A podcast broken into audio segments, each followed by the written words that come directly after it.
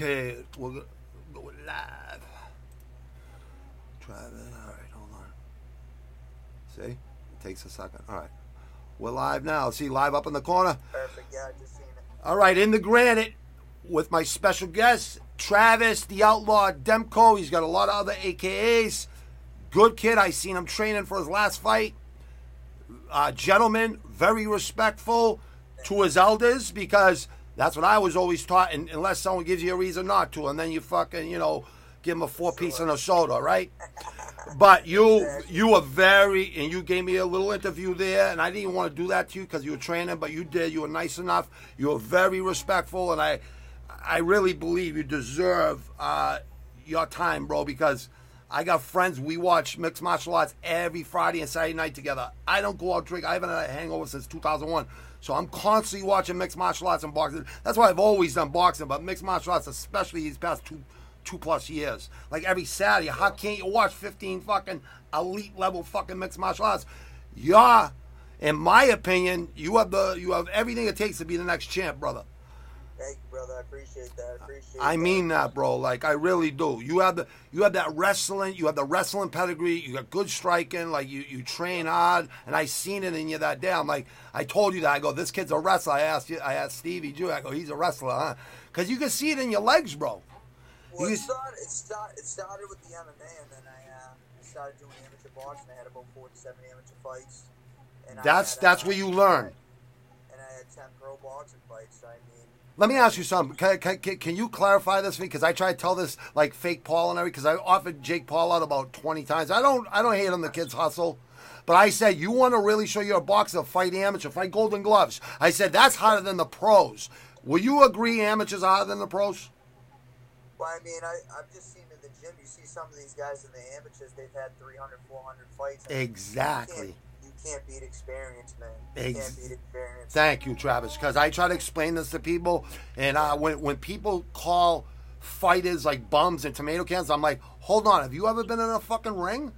Have you ever fucking been in an octagon or a ring? I, I've seen some guys that had some short amateur careers and that had that had some really good pro careers. Yeah. I mean, it all depends on the person, to tell you the truth. But for the most part, I think if you have three, four hundred amateur uh, fights, that's experience you can't buy. Even fifty to hundred, man. That's just it's great experience. Well, Duran, Duran, like people have no idea. He won 70 fights in a row and, and won four fucking uh, belts and four lighter. He wasn't even a natural middleweight. He moved up the middleweight to fight the, the three kings, the three kings, but he was the that's fourth. the, that's the problem today. They got all these guys like Gervonta, David. He fights Saturday, yeah.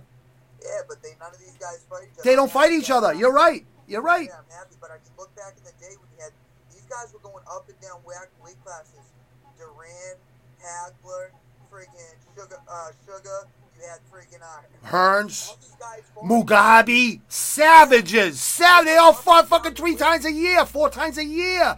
You're right. These guys need to fight each other, make a lot of money, and find out who really is the best. show Who the baddest motherfucker was. I think it's Crawford. Uh, that's my favorite, and that light. I, am a- I 100% agree. I love Crawford. He's such a good. He he downloads data every round. He's just like, okay, throw that punch again. I'm gonna counter you. Like he just downloads so quick.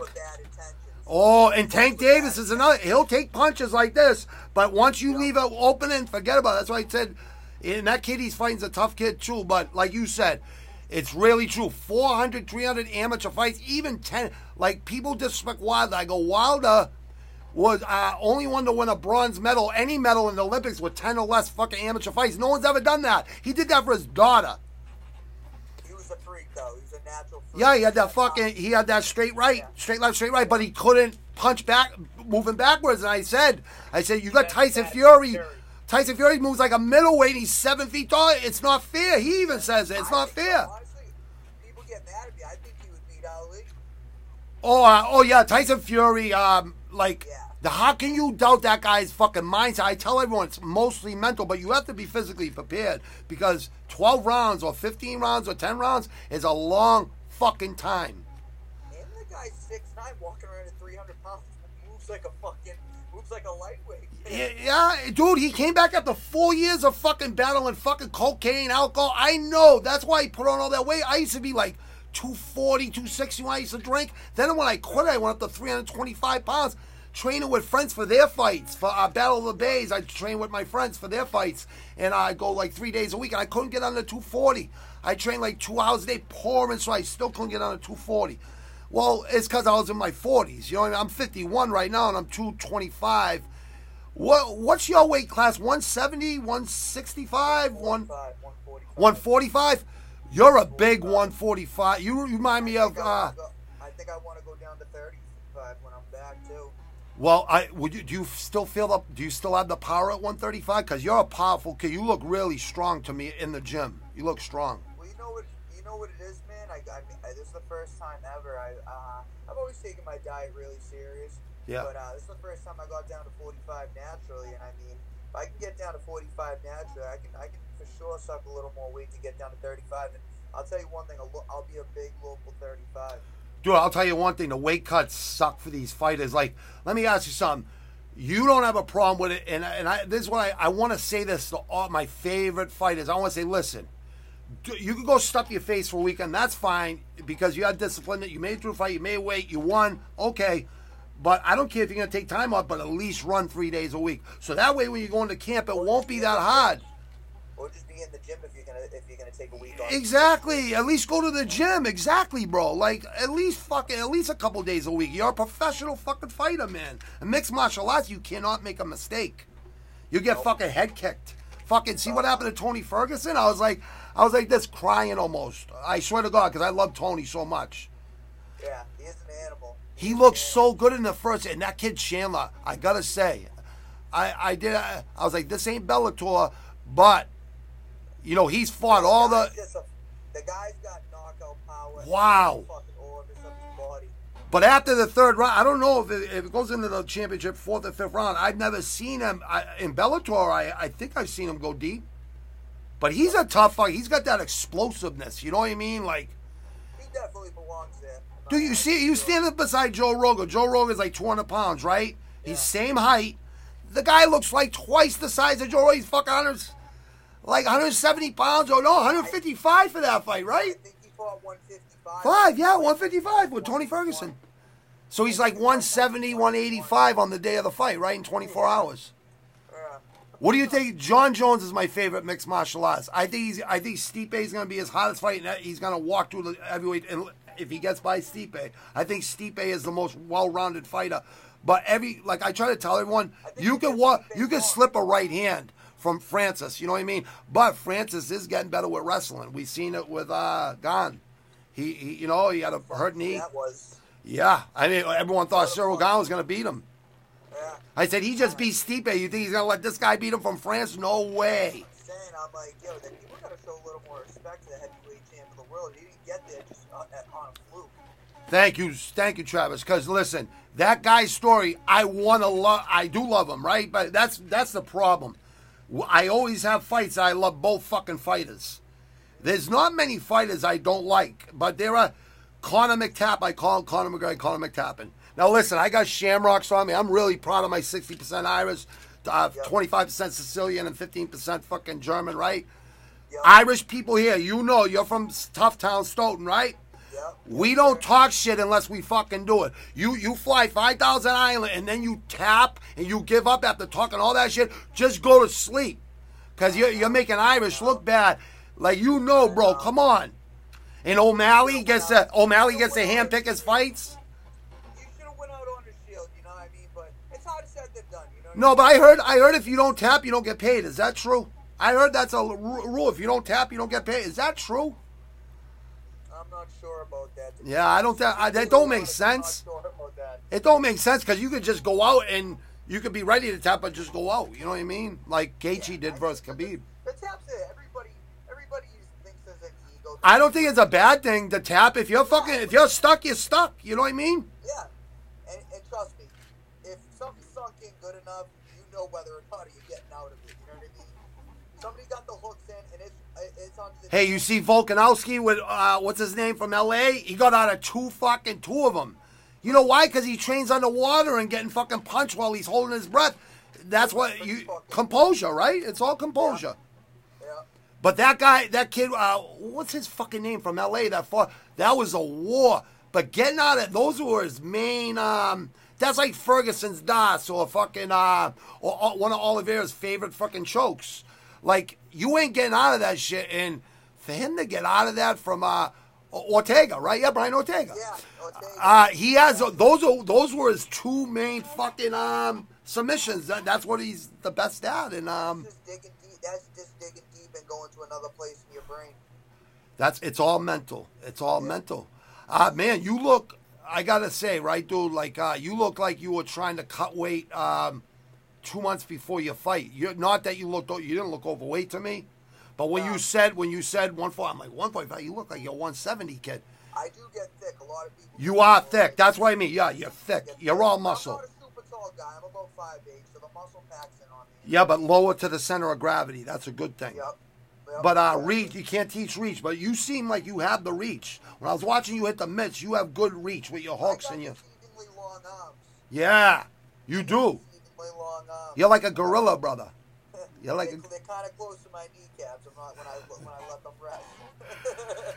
I'm not saying I'm a knuckle dragger, but they come close to the kneecap. no, you're you're a savage, bro. Uh, you're definitely a savage. Anyone, listen, anyone that gets in that octagon and fucking, I, I, I give anyone cre- I get I give anyone credit that gets in a boxing ring and, and even spars with fucking pros or. Golden Glove champs. Like you said, 400 fight amateur. You go in and fight a mid, like if I did, like when I used to go chase middleweights around, that's good for a heavyweight. That's good, you know what I mean? Then you then I spar with Sig or probably about any uh, Sean Gannon, God bless rest his soul, God bless Sig. You know what I mean? Paulie Gravel, all of them. Like, you know, they, you lose some. Uh, Eddie McAloney was about your weight. He was uh, pro lightweight. Yeah, he was lightweight. Well, the thing is, with a heavier guy, when you go with lighter guys, you have to match their speed, and that's only going to make you better. Exactly. It makes both better because then they're taking harder punches, even though you're not trying to kill your sparring partner. And that's what people don't understand. Not trying to go in there and take his head off. No. If you can match his speed, that's going to help you more than it's going to help him. Exactly.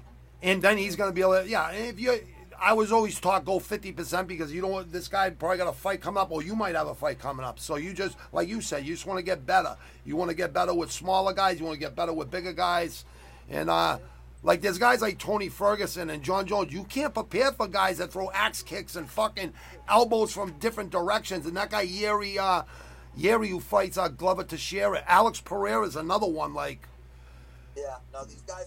The crazy thing about MMA is when it first started, me and my father were watching it. you remember back in the VHS days? the fucking Tank Abbots and friggin', you know what I mean? Going back to Shamrocks. I mean, the game's evolutionized so much. It's It gets better and better. The levels, there's levels to the shit, and they, the levels get better. You got, you got guys that are pro boxers, collegiate wrestlers. They got the whole package. They got everything in one. And you didn't have that back then. It was it was mainly a, a one style base, or you know what I mean. Now it's like these guys know everything, and they're doing it all at high levels now. You have to practice every every art. Uh, how's your jiu-jitsu, brother? Like, uh, where is the best? Do you go to New England Cartel, or do you go go down to Connecticut once in a while, spar with those guys, or do you just stay to your gyms the, where you go, where it works? Because you won your last fight. I didn't fight this camp out of Lozon's, but I was with Lozon's for forever, and uh, I do a lot of jits over there. But I move around all all over New England, man. I'm in Rhode Island a lot. I'm Rhode Island's a good spot. A Good spot. Rhode Island's a good spot. A really good spot for training. Sure. So if you're moving around, that's good because um, that's what Tony Ferguson. I, I, I heard him after the loss. He was saying, "Listen, I never had a, a camp. I always had camps, but I had it with different people, and I never had like a." He said he never had a, a place where he could go a gym where everyone's trying to help each other. He was that much of a I just savage. Like I just like getting different looks, and I'm Yeah. kind of a I'm a gypsy, anyways, man. It's hot. I think that's smart, though. I think that's smart. It's it's it's not the easiest thing for me to fit in with uh, most groups of people. I I'm the same way. I understand. I get it. I find one or two good coaches and I attach to them, and I mean, when I'm with when I'm with one or two guys, it's like a it's like a family bond for me because I don't go out there and, and, and trust a lot of people. So this game's a dirty game. too, It is know a I dirty It's not game. the- it's not the prettiest game, so. When I get with people, I know I, I really know them. You know what I They mean? they have your best interests in, in mind Exactly. when, when, when a fight comes out. They're not going to feed not- you to the I'm wolves, not right? with anybody that doesn't have my best interest. That's right. See, you're smart, brother. You're smart, and that's why you know that- it's hard to do. It's, it's taken a lot of times and tribulations. I made some mistakes my career. I've done some things, so it's all a learning curve too. You know what I mean? That's how you, yeah, and you learn from everything and all your experience and all the tough times and all the uh, struggles, training, and uh, you know, people don't understand what fighters go through. They think it's just all glory and fucking fame and all this shit. Let me let me tell you something. Yeah, you train all those months just for them fucking fifteen or twenty five minutes. Yeah. Or, or in or in boxing, you know, ten rounds or five or six rounds, three minute rounds, but that's a long time, and people don't understand it. They don't understand it. Well, you know what they under, you know I've seen a couple guys they understand when they think that fucking they come to the gym and they try to do one three minute round and they can't even fucking get through that. Then they understand it. It's tough. And then they don't even want to finish the fucking one minute. They don't even want to finish the first round. Listen, I, I, I'll admit, I, I sparred with Sig one time. After one round, I was so excited to go out and drink. It was on a Friday. I go, Paulie, Paulie, Paulie Gavel, go, I go, you can spar the next fucking three rounds. I'm, I'm going to the fucking bar. Yeah, you know, that's, I'm serious. This is an early night. I have no problem saying it, but I was never, it's not that I couldn't do it.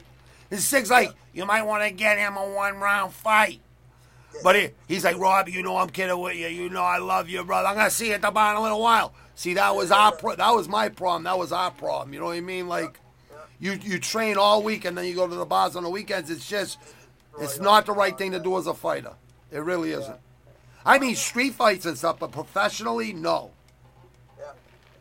It's it. I mean, you really got to be all in in this game because if you're not an all in, that's how you get hurt. That's how you get hurt. That's how you embarrass yourself and your family. Yeah, but you know, losing ain't an embarrassment when you're fighting the elite levels. Uh, that's why I always say, I, I always say, good fighters will learn from their losses. You know what I mean? Really good fight. It's an embarrassment when you don't put everything into it. No, absolutely. around You're doing the wrong things. You know what I mean? If you put all your heart, your, your heart and soul into a fight, you know what I mean? I agree. There's nothing to be ashamed of. But I mean, it, it, if you have a certain type of talent and you're diminishing it with all these other things, you go in there and lose. I think I personally think that that's an embarrassment. No, I agree. Uh, I, w- I would feel embarrassed too if I, yeah, I agree. But I've seen so many people lose and then fucking come back and be so much better because of that loss. But then I've seen a lot of people co- become a lot worse because of that loss, and then they have that doubt, and then they get uh, a little shy when they're in there when they want to let go and they don't because they're they're worried about catching that punch, which you should never be worried about. You should always be fucking slipping it, but you're gonna take some to give some. It's just the nature of the game. It's a crazy, it's a crazy head game, man. It is. It's a head game and a half. It's a chess game, and it's a, it's so mental, and people have like um, it's it's so hard to explain. But I'm trying to get this across to people, like people that never, like you said, just go and do three minute rounds with a boxer. Just spar with a boxer. Never mind worrying about takedowns and fucking chokeholds and fucking head kicks. That's a whole different fight. You can't make a mistake. Like you, you cannot make one fucking mistake. Now I say, I say, some of these fighters they fighting with their girlfriends before a fight. Like their head ain't all there because they're thinking of their girlfriend. They're thinking.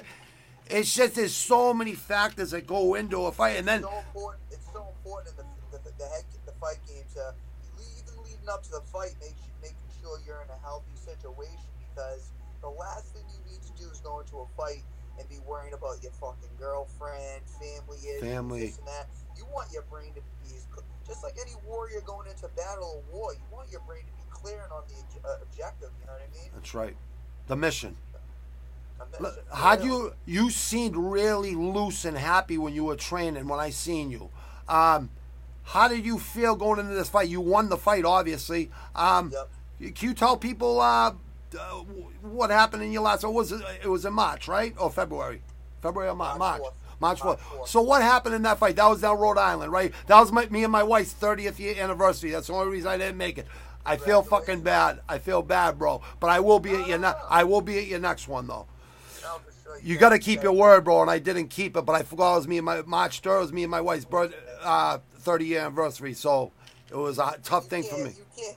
That would have been hard to explain to her than it could have to explain to me that you couldn't show up. Travis, she saved my life, so I would I would kill and die for her. You know what I mean? You'll be at the next one. That's I will. Oh, you could guarantee I'll it. be there, bro.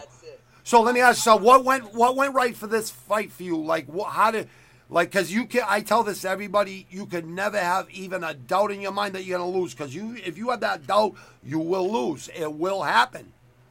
You have to go sure. think. You got to be cocky. Your mind. You have to be straight. You have to be like, I'm gonna knock this guy out. I don't care if I get hit. I don't care. I'm shaking it off. I'll see those flashing lights. That's fine. But I am. I, I am gonna fucking finish my mission.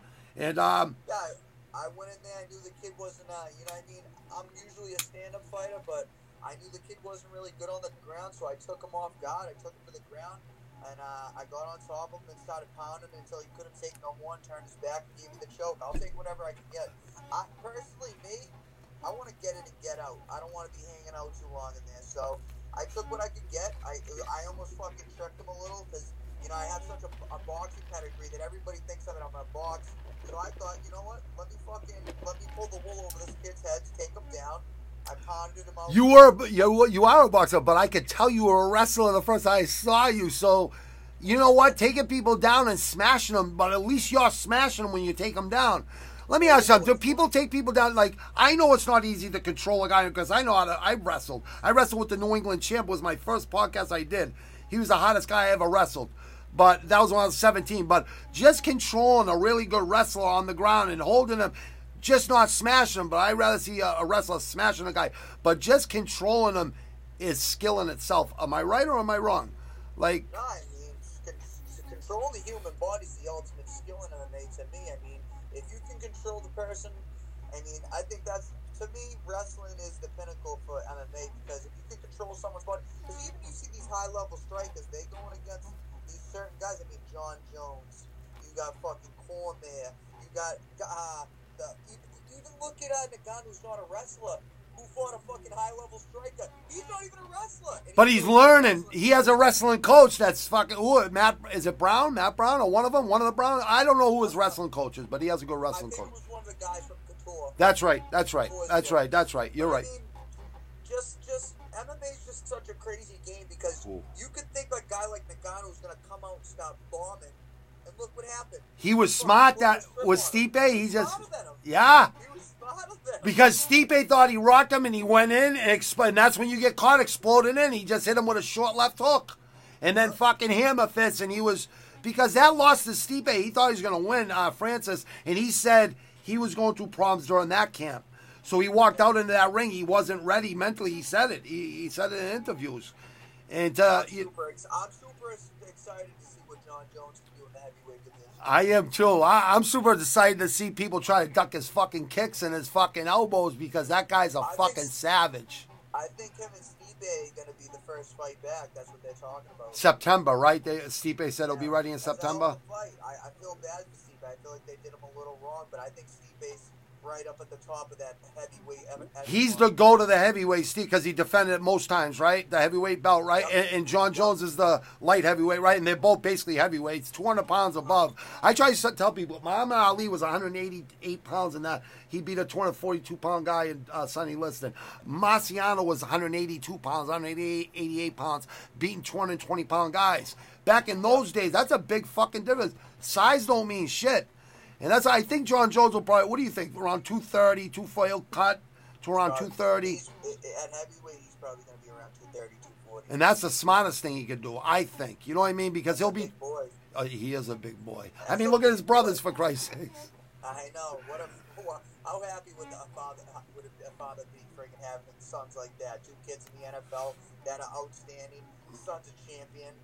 I mean, come on, you can't get a better fucking gene. Yeah, he comes from great G, and not only that, he has Yeah. good brothers that'll make sure he stays out. You know, I hope it's not in Vegas because it's kind of like a set. You're setting him up to fail, not in the fight, not in the fight after. I mean, you know what it is though. Jon Jones is such a high-profile guy.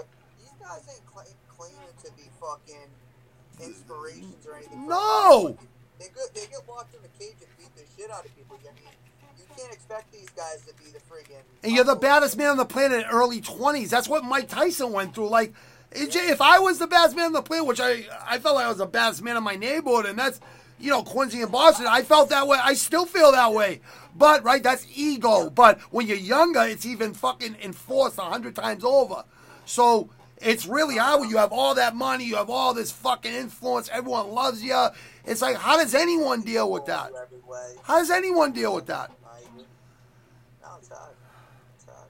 Yeah, and I, and I always say to people, were you fucking there? I said, if I hit my wife, which I've never done in my life, never hurt a woman or a child or elderly or harmless animal, uh, like I've always fought guys that were bigger than me, right? But if I hit my wife, like I'd put a fist to her face, like I would really hurt her, so I would never do it. And I think if Jon Jones hit his fiance, I think there'd be a lot more fucking mess to clean up. Yeah. And you know what? I don't know No. I wasn't there, and that's why I said, you were, were you there? No. So sh- you know, people just, I don't know. speak on other people. And I don't speak on other people's No. garbage anyway. I don't either. It ain't who I am. Well, you know the casuals out there. You, you I gotta read their com. I, not on my, but I just read other, and I'm just like, how stupid can you be? Like, really, common sense. eh, You don't even have to be a rocket scientist. Just common sense. It's it's Well, not hard. Well, you know, you know how it is, man. It's so easy a keyboard and talk about kids like this. I mean, the guys I hung, hung around with, you wouldn't hear shit talk. You just get punched in the face repeatedly until it was over. Yeah, because there's there's consequences for talking shit. Yeah, you wouldn't even see it coming. The the guys I hang out with, they'll steal on you, and there would be no shit. So you'd be talking shit and get hit in the middle of your sentence. Absolutely. Absolutely. I tell people the two foot rule. If someone comes up to you two feet with animosity, you drop them first. Do not let them.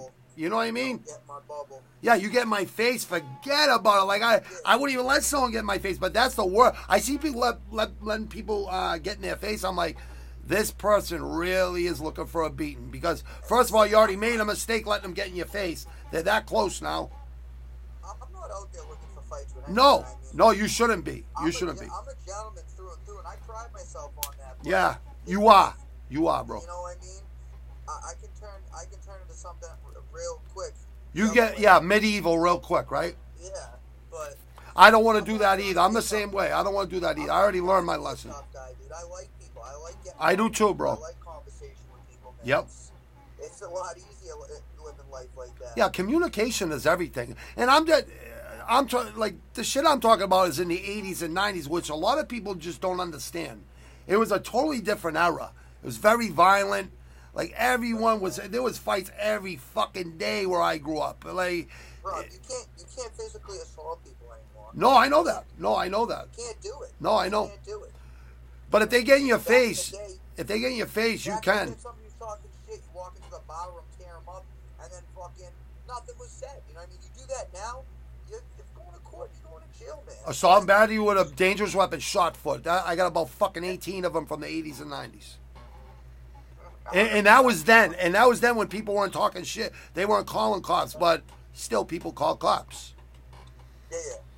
So you're right. You're right. You don't need those headaches. So uh, he, he's listen to Travis here. Listen to this young man. Listen, people. All right, please listen to this man. He's a professional mixed martial artist, and I'm a fucking an ex cowboy. You know, an ex cowboy.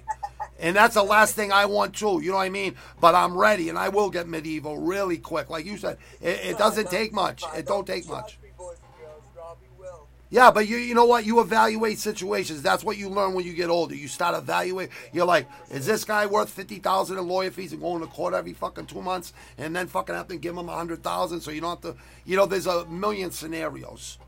I eliminate half those problems by not even going out in public anymore, man. See I do what I got to do at the gym, do what I got to do, but So you humble yourself. You go home and you humble, and you just. That's why I tell people that's what training is for me. It just humbles me, and I, I don't even have energy for the bullshit. You know what I mean? yeah. It's all positive. I mean, you know what I mean? guys like us going into a bar room, I mean, we're only asking for fucking problems. Come on. Well, you know what? Yeah, absolutely. Absolutely. But if people know who you are and they act up, well, that's on them, actually. But you're right. You could just eliminate it by not even going. And I, listen, man, I'm not saying I would even have a problem, but I'm just saying, in my head now, when I'm getting older, I try to eliminate as many problems as I can. No, you're, you're very smart, bro. I, I got to hand it to you, bro. I wish I was thinking like you. Uh, well, between 25 and 30 is when I started seeing it. When my first, my 27, almost 28, she'll be 28 in October, my firstborn, that's when I seen the light. Yeah, I just seen a whole different, I seen like, something. yeah, I seen it. And then I, a son that's 17, he'll be 18 next April. Like, he, he's like a basketball phenom, that good since first grade. So they're, they're both really good kids. So that's, and a good woman, 30 years. So That's the only reason I survived and fucking, you know, stayed home. It, it, it was just like, uh, like I probably like a rock star in the 80s and 90s. It's like, I know people my age that still party on the weekends. I'm like, Jesus Christ, like, you haven't seen it all yet? Like, you still searching for something you never seen? Because I don't know. That's more than most men can say, dude. A lot of these guys don't raise their kids; they don't raise their family, man. And I grew up without my father. That's why I never, I would never let that happen with my kids. You know. you. You got two awesome kids doing great things. You got a great wife, man. I mean, buckled down and you, and you did what a man was supposed to do and raise his family. Yeah, it's not easy being a father. You're right. It really, but but with a good wife, it, it makes all the difference. It really does. A good mother to your kids. I give her all the credit, to be honest with you. But you know, you have to um, support them. You have to give them the money. That's why I was on all those jobs, working through fucking blizzards, working through fucking cold, hot weather, heat waves. The only time we would shut down tunnel shafts was when there's lightning, and that's very, you know, or on the weekends. You know what I mean? But that's it. Like you had to work in the elements. If you were up top like I was as a steward slash top man, you you were in the elements. And those guys down below, 58 degrees year round. You know what I mean? So You do to support your loved ones. yeah, you do. You just got to do what you got to do. And uh, not only that, I didn't meet I didn't meet my real father until I was 32, and he almost met a left hook. If it wasn't for my uncle, he would have met a left hook because he said my uncle said there's only two people that walk like this because I have a strut, and and he has a strut. He goes, there's only two people on the planet that walk like that in the world, and I'm like 30 feet away from him, and I'm and I love my uncle because I, I remember seeing him as a kid when I was young, and uh, Yeah. and I look over, I see my, and it was like looking at myself like 20 years later. Uh, so yeah, that that's where I got all my anger, and that's why I was always fighting because I had anger. Like uh, if you grew up without a father, you you're kind of ashamed because you got a single mother with your friends. You're always ashamed. My mother always liked all my friends. She always let my friends, uh, you know, come over to my house, do tattoos, drink in my room, whatever. So I never had a, you know, it wasn't lack of love. It was just lack of money, all that shit. Because I was playing sports, winning uh, little league championships as a pitcher, hitter. Uh, when I wasn't even supposed to be in little league yet, I was too young. But I, you know, paperwork, all that shit. They, they, because I was that good. And then they took sports out in 1980, Proposition two and a half. So they took all my dreams away from me, and that's when I started selling drugs and shit, selling joints, two for five, four for ten, six for fifteen, eight for twenty. Um, in the biggest drug part of Quincy, uh, the 13 boroughs, Southwest Quincy, Brewer's Corner. That's where all the older kids, that's where I, you know, it's 100, 200 deep every fucking day. Everyone's selling fucking joints. That's just the way it was in the 80s. You know what I mean? I, I'm a teenager. You know what I mean? What the fuck do I know? All I know is I'm going to make as much money as I can. And, um, you know, I would have waited. I would have went through junior. you. Yeah, it was just, you know, the. You guys got it a lot better because they're well. I don't know, middle school. It's difficult to have a man in your life when you're growing up like. Yeah, I didn't have a man to fucking slap me in the face and say, "Hey, fucking smarten the fuck up." I didn't have someone, and then and then I did though at thirteen. Then I had a guy that molded me into like a marine, more or less, and he he was like quick, quick, decisive decisions. Like, and he was giving me things, you know, cheaper and teaching me boxing because he's like, "You're a great athlete. You're a tough kid." He taught me the basics. Then I went to Sig's father and trained with him for a while, and you know, I, I had that dream of the boxing championship too, heavyweight champ. But uh, you know, like like like you like kids getting away, kid. But you know, boxing doesn't pay. Amateur fights, they're not paying you. No. And like you said, 400, 400 amateur fights. Like some of these guys, 400, I would want to fight five, ten amateur fights and go pro right away. That's what I would want to do. You know what I mean? Yep. And that was the plan. How many amateurs, fi- a boxing match? You have over 20 or 30 or 50? Or, uh, 47 amateur, and I had 10 pro. Wow, man. So. So let me ask you something. So I boxing, didn't have, I didn't have an extensive M- uh, amateur MMA career. I only had two amateurs. So, well, let me ask you, what what made you go to what made you go to MMA? Because there- is because there's a higher chance of getting paid in MMA sooner than in boxing. no, not that. I, I started out doing MMA when I was young. I, Oh, that's right. That's right. That's right. My, my dad started me out the Taekwondo and then that elevated into getting into boxing and wrestling. And my dad had a good friend back in the day, Otto Pozo, and uh, Oh, I know that name. he used to own One Step Beyond uh, Hyde Park. Oh yeah. he would come downstairs. My dad would have him come downstairs in my living room and do jiu-jitsu. And, you know, MMA was really just young. And uh, I was doing that. And then I met a boxing coach, Joe Ennis, and I started doing boxing with him. And I really fell in love with the, the game of boxing. Yeah, you got good hands. You got good hands. I really, really love boxing. You could tell. Uh, I always wanted to get back.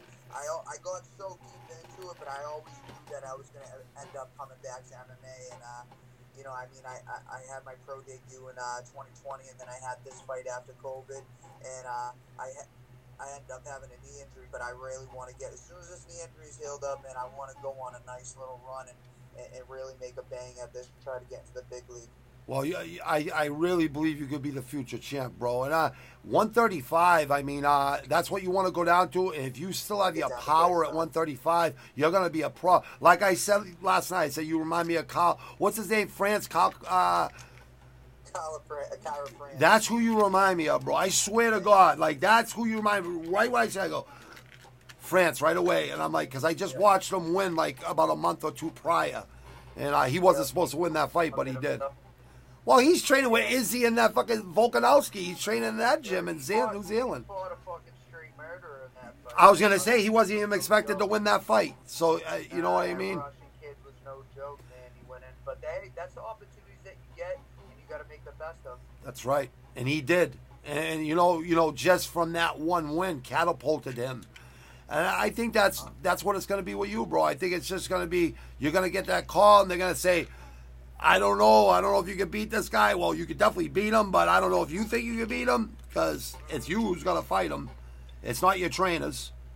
Yeah, no, exactly. You go in there by yourself, but hey, man, you gotta you gotta get an opportunity. You gotta work your way up to that opportunity, and once you get it, I mean, either take it or fucking hey, what are you gonna do? You know the knee's gonna take you know a while, right? You, are not gonna rush, right?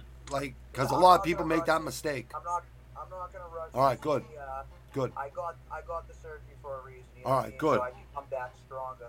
Awesome. Uh, it was a, it was it was something that was bothering me for a little, and uh, this fight I really really banged it up a lot in, in the fight. So it's just something I needed to take care of, and I'm happy I'm getting it done because when I come back, I'm going to be a lot stronger. You look like you're stronger already, kid. Like from when I seen you at the gym to now, you're already strong in the gym. You look like you're fucking stronger now, bro. Like you got that big chin. You got like one of those cartoon big fucking chins. Like you look like a fucking. You're a savage, dude. Like I only, I got that savage. You know I'm a savage, right? You're a savage, kid. You're a fucking savage, and I believe everything you fucking say. I believe you will do really well. And it's, hey, people that want to be a cage fighter, will you give some people some like um, some uh, the younger guys coming up that that are fighting? What what's your best advice to the young guy, or or even guys that are just gonna go on, even older guys that have a boxing background or a wrestling background? Because wrestling, you have that de- uh, discipline. Like boxers have a lot of discipline, but they can lose it easy. You know what I mean? Wrestlers, not as much. Wrestlers have like a team. To, to me, the, the, the main advice is stay in the gym and don't blow up. You know what I mean? When I was younger, I'd always blow up after my fights. Uh, you should just stay ready, man. It's it, it will it will it will take you a lot farther, and you'll get there a lot quicker. Because when you blow up 30, 40 pounds overweight, you're not ready for that fight, and it takes you a lot longer to get back in the ring like you'd like to. So That's I true. made that mistake when I was younger, and I would blow up, and I would get to get to these crazy crazy weights. Luckily, I'm only around 165, 170 right right now. I don't want to get any heavier than that, and I'm, I'm really while I have this knee injury, I'm trying to eat healthy and, and just trying to take advantage. You look of, healthy, bro. Yeah, I appreciate. It. Yeah, that. you look healthy, man. that. I, I appreciate you. you taking care of yourself because, uh, you know, the body. People don't understand this. The body heals itself. I, I'm le- legitimately disabled from landing on my head 14 feet in 2003, bringing my German shepherds up the stairs. I grabbed the railing halfway up, and it gave on me, so I flipped over both of them and landed 14 feet on my head. I fractured my skull. They rushed me to Quincy Hospital. They said there's an operating room in fucking uh, Boston Medical Center waiting for him right now. They rushed me right there. They told my my wife had to sign 50-50 chance I'll make it. They showed her a picture on the uh, the CAT scan, whatever MRI. They said, see that spot? It's all bleeding. We got to cut his head open, stop the bleeding. We don't know if you have to wipe his ass for the rest of his life. We don't even know if he'll come out of the coma. We have no idea.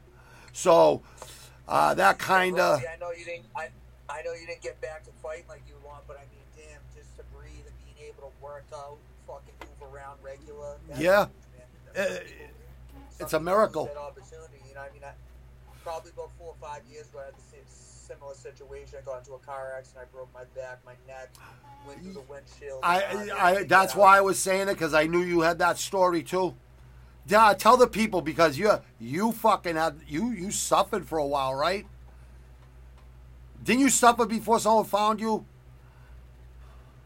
What's that? Did, weren't, weren't you stuck after the car crash? Weren't you stuck or something in the car? Were, did, jaws of life or stuck- something? I was, yeah, they had a, well, I mean, you know, I, what, probably five, five, six years, years ago, I fell into some hard times. I was living on my own, and uh, you know, I was just We all been there, brother. I got, I got drunk, got drunk behind the wheel, and fucking fell asleep behind the wheel and hit a, a tree going about 80 miles per hour, and uh, I'm lucky that I'm still here. Somebody, somebody above in the sky was looking out for me. And, uh, And you I were strong, used it as too. to being strong, being strong helps too. That's what the operating. He said you were, you fought to live because you were strong, and that's that's what that's part of it. But he said you had some help from up there. Someone was looking out for you. So yeah, you're right. I believe that For too. sure. I'm a Catholic, so I believe it. I can't stand the pedophile priest. You know what I mean? Obviously, it's a big fucking stain on the Catholic religion, but you know, I still Yeah, believe in God. no, no. You- I used to be. I was. Conf- I was confirmed into the Catholic religion. You know, as I got older, I started going to a Christian church. It just made more sense. Yeah, no, The no. I was gonna say Catholic, Christian, pro. It's all kind of the same. We believe in Jesus and God, and Yeah. yeah, And then you know what? These guys got families. It's it's just they don't they don't have all this tension built up. It's not normal for a guy to not. Have I know what you mean. It's not normal. No, I know. You're right. You're It's right. normal. No, it's not So normal. when you got these guys, that's why. Why do we have such a fucking huge problem? It's because these guys are friggin' growing up in these churches, and who knows what's happening? Yeah. Well, they're all saying they're all they're all fucking protected at the Vatican. They're not even doing fucking bids. They're all, the Vatican got their own fucking rules, and that's on my You know, bucket list. rape- Yeah, they're they're rapists. They go into the Vatican and become cardinals. it's oh, insane, man. They they get promotions. Oh my god. That's a discussion for another day. No, no, ab- no, absolutely. Look at look at Cain Velasquez. God bless his soul. Cain, you know, free Cain Velasquez, like the fucking A guy like pedophile. that should be com- fuck- A guy like that should be commended to go after a fucking pedophile. Listen, uh, like this is no bullshit, right? lowest life forms on earth.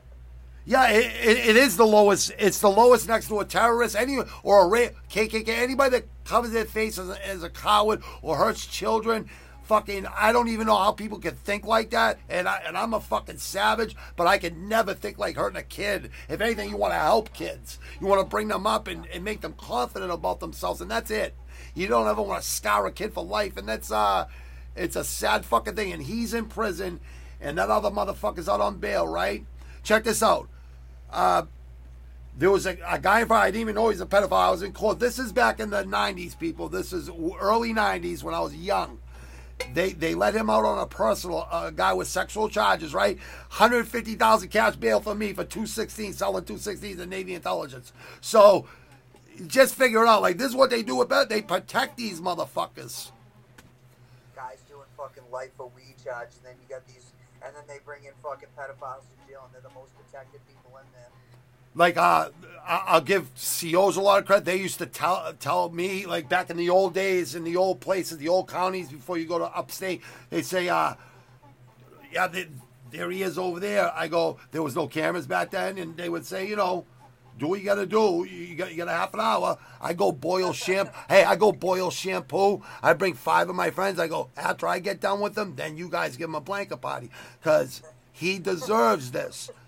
He deserves this shit. No, I agree, man. Fuck that. So uh, yeah, eh, eh, you know, you could tell by looking at him they're a fucking pedophile because he's sitting there. Uh, uh. I go, how'd that fucking kid feel?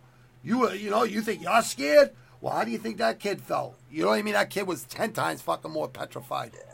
I can't, like you said, I can't even wrap my head around. I can't either, bro. Like I, I'm so. You know what? I you know. I, I just want to say, free, free Cain Velasquez. Like peop, the political people out there, Cali, all you all you people in Hollywood with any fucking power, anyone that's out there in, in LA, and I got uh, my friend George Francis who owns Fighters Rep, the only kickboxing license in uh, Cali. He wants to go back to Miami because he's sick of the restrictions, all the bullshit there. But uh, I've always loved Cali.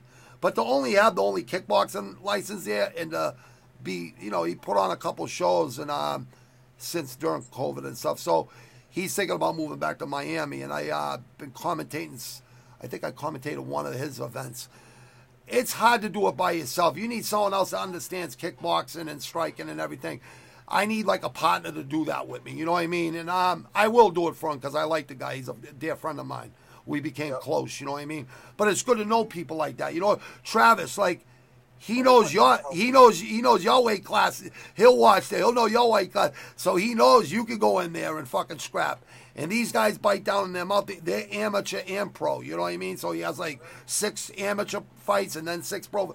He had the Silva's uh, Anderson Silva's son on his last cards and the cards before that. That's awesome. And uh, and I seen them lose. You know what I mean? I'm like, even Evander Holyfield's son uh, a couple weeks ago, he got fucking face fucking first. I'm like, damn. It is a vicious game. So, so yeah, go ahead. No, no, no, go ahead. Say it. Say it. Because I want you to tell these people that are coming up and want to be cage fighters or, or boxers. Please say it, Travis. It, just, it don't matter who you are. It doesn't matter what your dad did. It doesn't matter about any of that, man. You got to put the work in the gym. And if you want to be a good fighter, it's up to you, man. Ain't no one holding your hand. Trust me, a good train is a good thing. Good, it's great to have uh, uh somebody speaking in your ear and speaking good you. Eh, I think a mentor, a mentor figure, a mentor. Yeah, exactly. Yeah. But you got to be doing the fucking late hour sessions. You got to be doing your road work because nobody's doing that for you.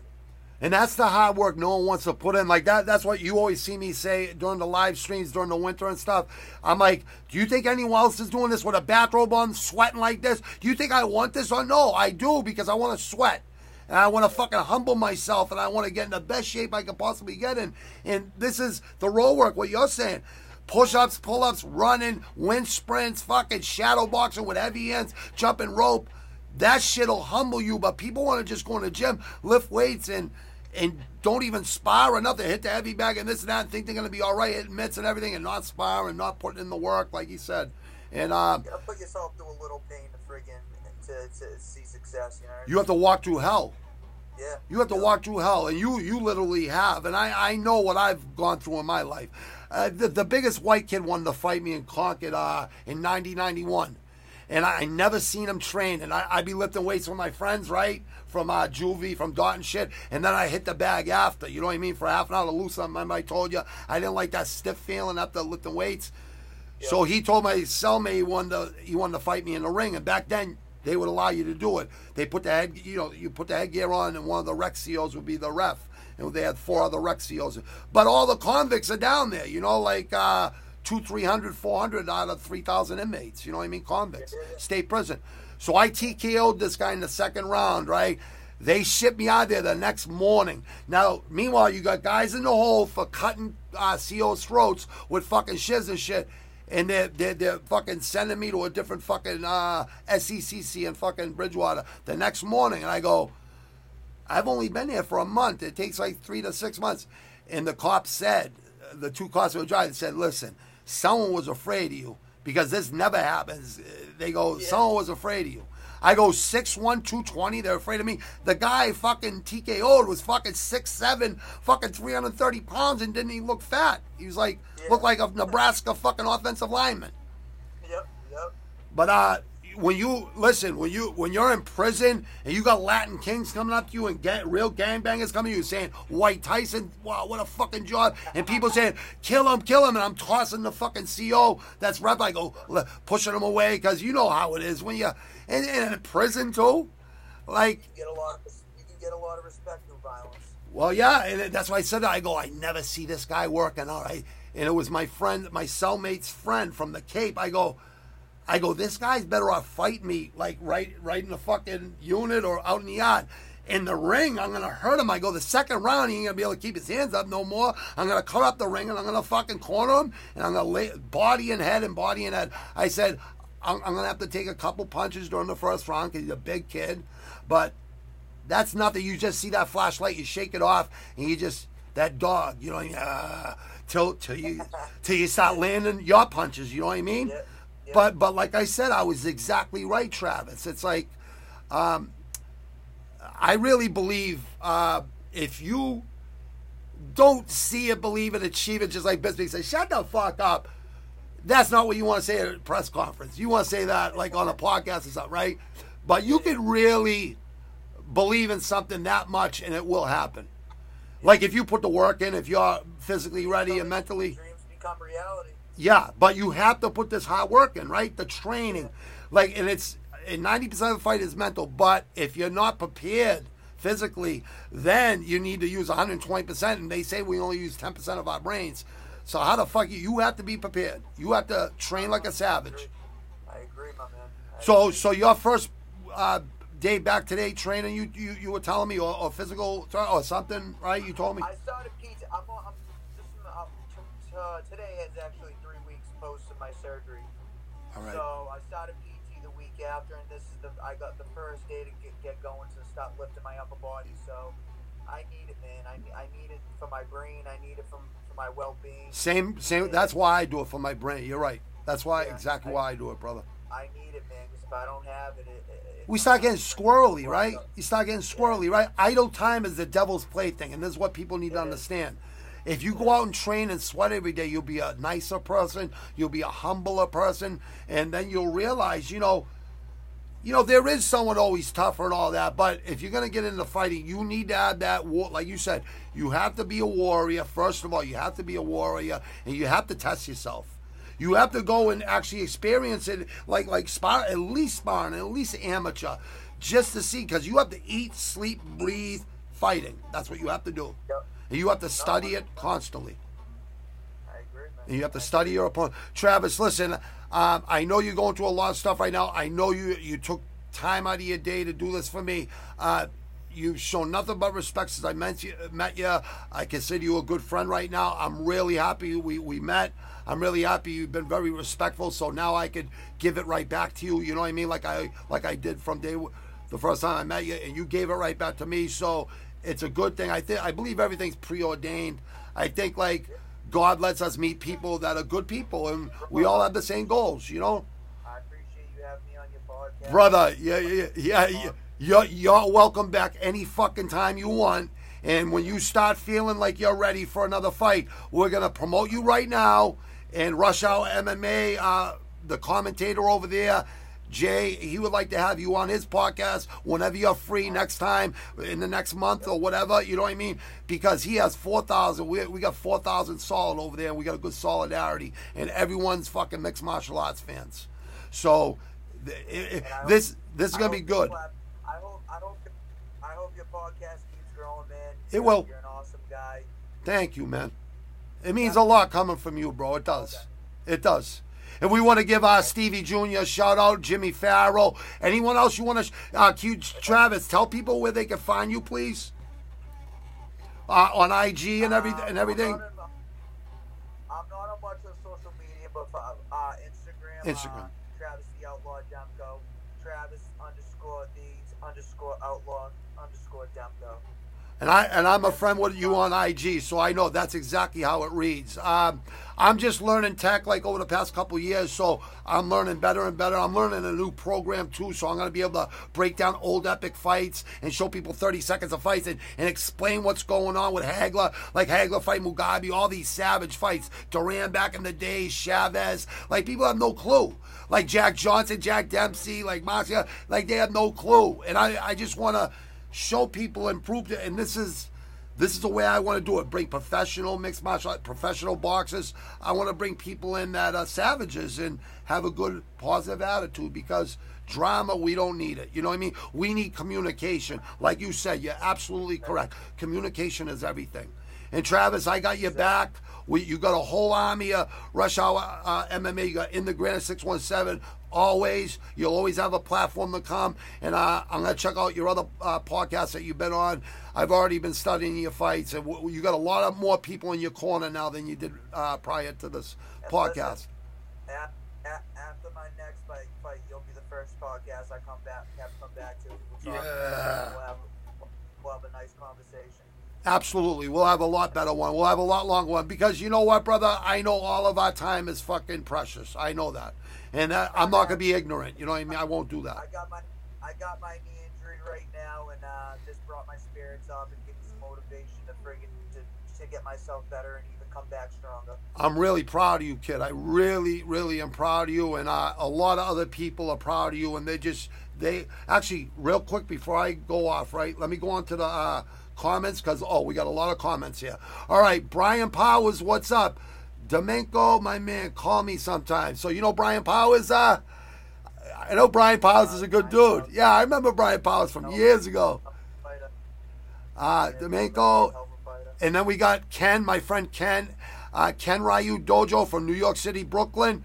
Hey, Granite and guys, Savages United. I'm gonna go fishing at 10 p.m. He, he he does a lot of fishing during the summer, but during the winter he's all MMA. Myself. He's the producer. Of, he's a Travis. He's the producer of Rush Hour MMA. So he's uh you know you got all these guys in your corner, and a lot more people are gonna see this obviously because I'm gonna put it right out right after this. Travis, uh, Ken, Brian Powers, uh, he said peace. We all say peace. Thank you guys. Uh, thank you for tuning in, everybody. Um, Travis, uh, good luck with your uh, rehabilitation. Just don't do nothing I wouldn't do. Like, just be careful because I'm a knucklehead sometimes. Don't be a knucklehead or be a knucklehead, just be a smart one. And uh, just keep having that positive attitude you have and that, um, that discipline and that freaking uh, drive because I really believe you could go as far as you want to go. The only one that can beat you is you. That's the only person. And that's my honest opinion. I, I on God. Thank you so always- much. Thank you. always s- been my biggest battle. Thank you. Well, that's always been everyone's biggest battle, even mine, brother. Like, obviously, like, people got to realize life is not easy and it'll throw curveballs, screwballs, fucking knuckleballs, fastballs, high and tight, fucking, um, it'll throw a lot of shit at you. And that's tough times don't last. Tough people do. And it's all mental people. Like, Like Jon, yeah, go ahead, please. like. Jon Jones said, I'm, I'm a, I'm a sinner trying to be the best person I can possibly. Yeah, and he, he's got the support. I mean, his father's a preacher. His brothers, like he said, are really. They never had no problems in the NFL, and um, he's got the right support system. You know what I mean? And uh, I believe he's for real right now. I believe he's made enough mistakes, and I think we see that. I see. I think we've seen a diluted version of Jon Jones, like he even said. It was a diluted version in the last three, four fights, and he still won. Exactly. He's going to be a problem sober. I think. I think he's going to be a real problem. I know he will. Know You're he going to be a problem, Travis. So don't even worry about Jon Jones. Worry about Travis because I want to see you as the next champ, my friend. We need more massholes out there fucking killing it. will. Assholes, stand up. Stand up, massholes. New England cartel, all of it, right? Savages. We're, we're cut from a different cloth here, people. You pe- people have no clue out there in the world. This is where the savages come from here. From Mass, Massachusetts people, Rhode Island, Connecticut, right here in Boston, all the cities. This is where the savages come from. Trust me, people. Uh, Travis, thank you so much for joining in the Granite 617. Uh, I couldn't thank you enough, and you are welcome back any friggin' time. And your next fight, please keep us all tuned in. And um, I'm going to uh, hook up my friend Jay and Ken from Rush Hour MMA. They're going to want to talk to you sometime this month. We just want to promote you because I, we, we, we all think and feel like you deserve to be promoted, my friend. Appreciate that, Robbie. Well, I appreciate you too, bro. So it goes both ways, bro. Goes both ways. Teamwork makes the dream work, brother. Exactly. And I believe that a lot. Uh, thank you so much, brother. Have a blessed night. Have a good night. Don't eat no cookies and milk before bread. You know what I mean? You know what you know what to do. You know, eat some meat or something. I don't know. Go eat some. Go go kill an elk or some deer. I don't know. That's what I'm gonna start doing another year or two. I'm gonna start hunting all my meat. My man, my man.